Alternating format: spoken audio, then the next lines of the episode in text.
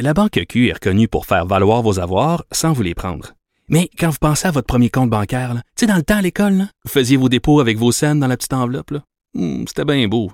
Mais avec le temps, ce vieux compte-là vous a coûté des milliers de dollars en frais, puis vous ne faites pas une scène d'intérêt. Avec la Banque Q, vous obtenez des intérêts élevés et aucun frais sur vos services bancaires courants. Autrement dit, ça fait pas mal plus de scènes dans votre enveloppe, ça.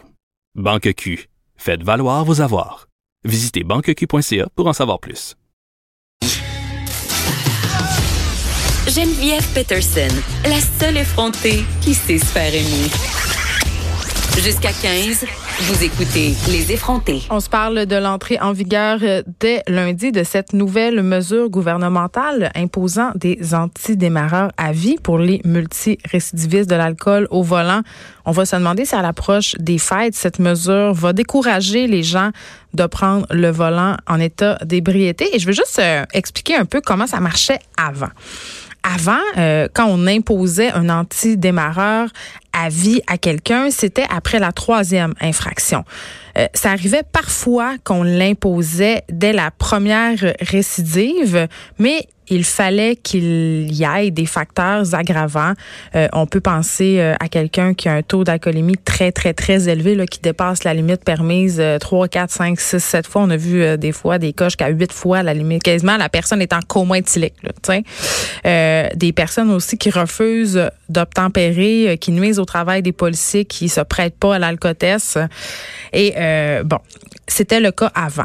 Maintenant, euh, avec la, nouvelle loi qui va entrer en vigueur euh, lundi.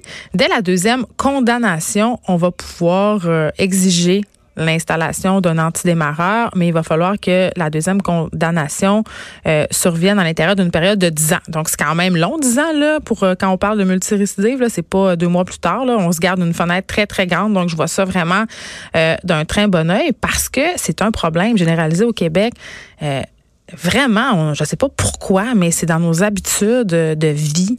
Les gens conduisent avec un petit verre dans le nez. Et j'avais envie qu'on se parle de cette nouvelle mesure avec Eliane Gagnon. Vous la connaissez, Eliane Gagnon, actrice, scénariste et présidente fondatrice de Sober Lab. Sober Lab, pour ceux qui connaissent pas ça, allez-y, c'est sur Internet. C'est une communauté de partage numérique. On fait la promotion d'une sobriété, mais pas une sobriété euh, imposée. Euh, euh, on fait pas de shaming. Là, c'est la sobriété comme mode de vie, si on veut, une sobriété qui est accessible à tous. Bonjour Eliane. Bonjour Geneviève. Écoute, euh, je voulais absolument te parler parce que euh, tu nous as euh, raconté ici en entrevue, mais aussi dans d'autres médias, que toi-même tu as fait l'expérience de l'alcool au volant. Tu as déjà conduit seul. Oui, oui, à plusieurs reprises. je suis pas fière de dire ça, mais moi j'ai été une récidiviste. j'ai ouais, j'ai été une récidiviste seulement. Je me suis seulement fait prendre une fois en 2007. En 2006, euh, dans l'Ouest canadien, euh, une mise en prison, euh, une grosse, une grosse affaire. Puis j'ai perdu mes, mes permis pendant un an. Puis j'ai récidivé par la suite, à, même si j'avais été condamnée. fait que oui, c'est quelque chose qui me touche parce que je le sais qu'on est plusieurs à le faire. Puis c'est, on n'est pas invincible. Tu sais. Ben, il, y a deux, il y a deux affaires dans ce que tu dis, Eliane, que je trouve fort intéressantes. La première, c'est que tu as récidivé même s'il y avait eu quand même de graves conséquences, qu'est-ce qui se passe dans, la, dans ta tête à ce moment-là quand tu décides de reprendre le volant en ayant un petit verre dans le nez? Bien, c'est ça. Je pense que pour n'importe qui, alcoolique ou pas, euh, dépendant ou pas, euh, la, la, consommation d'alcool altère le jugement. Euh, donc, d'emblée, une fois qu'on a un verre dans le nez, on, on pense qu'on est invincible. On pense qu'à nous, il n'y a rien qui peut arriver. Euh, parce qu'on n'est pas si chaud que ça. C'est ce qu'on pense toujours. Non, c'est ça. C'est ça. Puis peut-être qu'on a fait de la drogue avec ça. Puis qu'on, tu sais, il y a plein, il y a plein de facteurs qui peuvent euh, nous, nous rendre, euh, ben, nous faire croire qu'on est invincible. Puis moi, c'était ça. Dans le fond, j'étais comme, ah, je, vais être correct. J'ai pas une longue distance à faire. Puis, mais il y a des fois où j'ai conduit à la limite du blackout. Puis je sais pas comment je suis rentrée chez nous. Puis ça, ça c'est grave. Là. Ça c'est, c'est un suicide là, carrément. Puis Eliane, t'es jeune. Rappelle-moi ton âge. J'ai 34. Ben c'est ça. Euh, il y a beaucoup de personnes qui pensent que l'alcool au volant, c'est une affaire de génération. Tu sais, ce fameux, euh, dans notre temps, on conduisait avec une bière entre les deux jambes. Mais force est d'admettre que non, parce que dans la plupart des accidents mortels qui impliquent des jeunes, l'alcool ou les drogues sont en cause. Oui, tout à fait. Euh, c'est une réalité. Puis c'est important d'en parler là. Euh, avant avant les fêtes, il y a souvent des barrages, mais tu sais, c'est ça, c'est juste une période de l'année où il y a des barrages routiers. Puis moi, j'ai déjà pogné des barrages où j'étais sous l'effet. Puis euh, j'ai réussi à passer parce que je suis une bonne comédienne. Ben voyons, mais comment t'as fait, excuse-moi, mais ça sent pas l'alcool. Je veux dire, quand même, il y a des signaux, là. Ben, mettons, à l'époque, deux pintes, je me pensais capable de conduire. Puis c'est sûr que je dépassais la limite, mais j'étais quand même droite. Donc, euh, j'ai réussi à communiquer aux policiers que je, je mangeais à la maison. Tu sais, je, réussi à, jouer la comédie, là. Genre, je viens de boire une bière, puis c'est tout? Ouais, genre. J'ai mangé un grilled cheese, tu sais, genre. Je comprends. C'est sûr que j'avais, c'est ça, que, j'ai déjà passé, euh, j'ai réussi à passer. Est-ce que tu penses qu'au Québec, on a une espèce de culture de l'alcool au volant? Puis là, je m'explique, là, parce que je sais que ça peut avoir l'air gros à dire, mais tu sais, moi, je viens d'une région, puis euh, il y a beaucoup euh, dans la conduite avec les facultés affaiblies. Il y a une question d'inaccessibilité des transports. Là, ça, c'est une chose. Il y a moins de transports en commun, moins de taxis. Mais une espèce de mentalité de ben voyons, je suis correct pour prendre mon auto. Ben voyons, euh, tu sais, je suis pas. Il y a quelque chose de la faiblesse. C'est comme si d'accepter qu'on n'est pas en état de conduire, c'est montrer un signe de faiblesse, c'est pas mal, tu sais, ou c'est pas. tu sais, tu comprends ce que je veux dire? Ouais, ben oui, complètement. Je je sais pas ce qui se passe dans nos têtes pour euh, pour pour agir de cette façon-là. C'est y a, y a, mais mais c'est clair que je sais pas je sais pas c'est quoi vraiment, mais faudrait vraiment que ça cesse parce que c'est. Trouves-tu qu'on consomme trop d'alcool? On est-tu dans une société où on fait. Parce que je pense, tu sais, on en a déjà parlé ensemble. Euh, on est dans une société épicurienne, entre guillemets, où boire de l'alcool, c'est socialement acceptable. Mm-hmm. Ben oui, c'est sûr qu'il y a une affaire de culture, puis euh, de, de l'idée de la récompense, puis ah, j'ai eu une grosse semaine, euh, j'ai le droit à mon verre, etc. Puis c'est, c'est correct, c'est correct de consommer puis de, de s'offrir des petits plaisirs, mais mm-hmm. c'est aussi de voir le pourquoi on consomme, puis si c'est si c'est pour atténuer un mal, une anxiété, une souffrance, une, gêne, ou tu sais, c'est signe qu'il y a peut-être une problématique là, tu sais. Euh, quand on, mais aussi l'idée de boire pour le plaisir, ça peut devenir euh, éventuellement une béquille. Ben, dans les parties de bureau, mettons, tu sais, pour se déjeuner. Ben oui, j'ai bu pour me déjeuner, moi, c'est clair, là.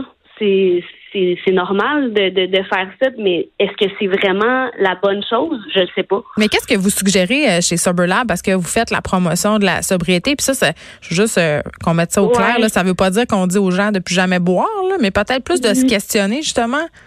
Exactement. Ben, c'est sûr que il y a tout le on, ne dit pas grand chose, tu sais, dans le sens où on, veut encourager les gens à, tenter l'expérience de la sobriété des gens qui n'auraient pas nécessairement euh, un gros problème de consommation. C'est que pour n'importe qui, je pense que l'alcool peut devenir euh, problématique. Euh, puis de se questionner à son rapport à la consommation, c'est le début de remise en question, de, de prise de conscience. Puis euh, c'est important de faire ça, qu'on ait un problème ou pas. Est-ce que tu me dis que quand on commence à se questionner sur notre consommation d'alcool, c'est peut-être le signe qu'il y a un problème?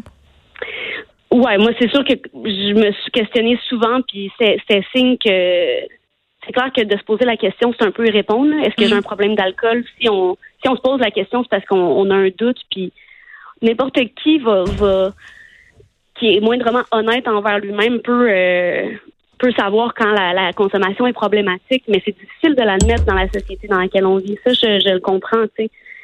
Mais en même, oui, mais en même temps, euh, tu sais, quand tu commences à te poser, toi, ça a été quand ton déclic, Eliane? Euh, j'en ai eu quelques-uns. J'en ai eu quelques-uns, justement, les lendemains de conduite avec faculté affaiblie, les lendemains. Tu te sentais mal? Ouais, ben oui, c'est clair. Tu, sais, tu le sais qu'il y a quelque chose de pas correct là-dedans, là. Mais mais ça a été moi ça a été mon accident euh, mon accident en blackout là, ma dernière conduite avec faculté affaiblie là, qui m'a qui m'a ouvert les yeux que j'ai fait OK là t'arrêtes ou tu vas tu vas faire la première page du journal de Montréal genre une jeune femme a fauché deux euh, deux enfants sur la route tu sais c'était ça mon destin puis j'ai fait non non moi j'arrête j'arrête le cycle de la destruction maintenant puis j'arrête de boire tu t'estimes-tu chanceuse d'avoir euh, pas été blessée ou de pas avoir blessé d'autres personnes? Parce que tu l'as dit, là, tu l'as fait plusieurs fois. Je l'ai fait au-dessus de 60 fois. Genre, j'ai, c'est, dégueulasse. Je le sais. C'est, Puis avoir un antidémarreur, est-ce qu'ils te l'ont proposé? Est-ce qu'ils te l'ont imposé? Ça t'aurait-tu aidé, tu penses? Ils me l'ont proposé, mais j'étais trop cassée pour avoir un char et un démarreur. OK.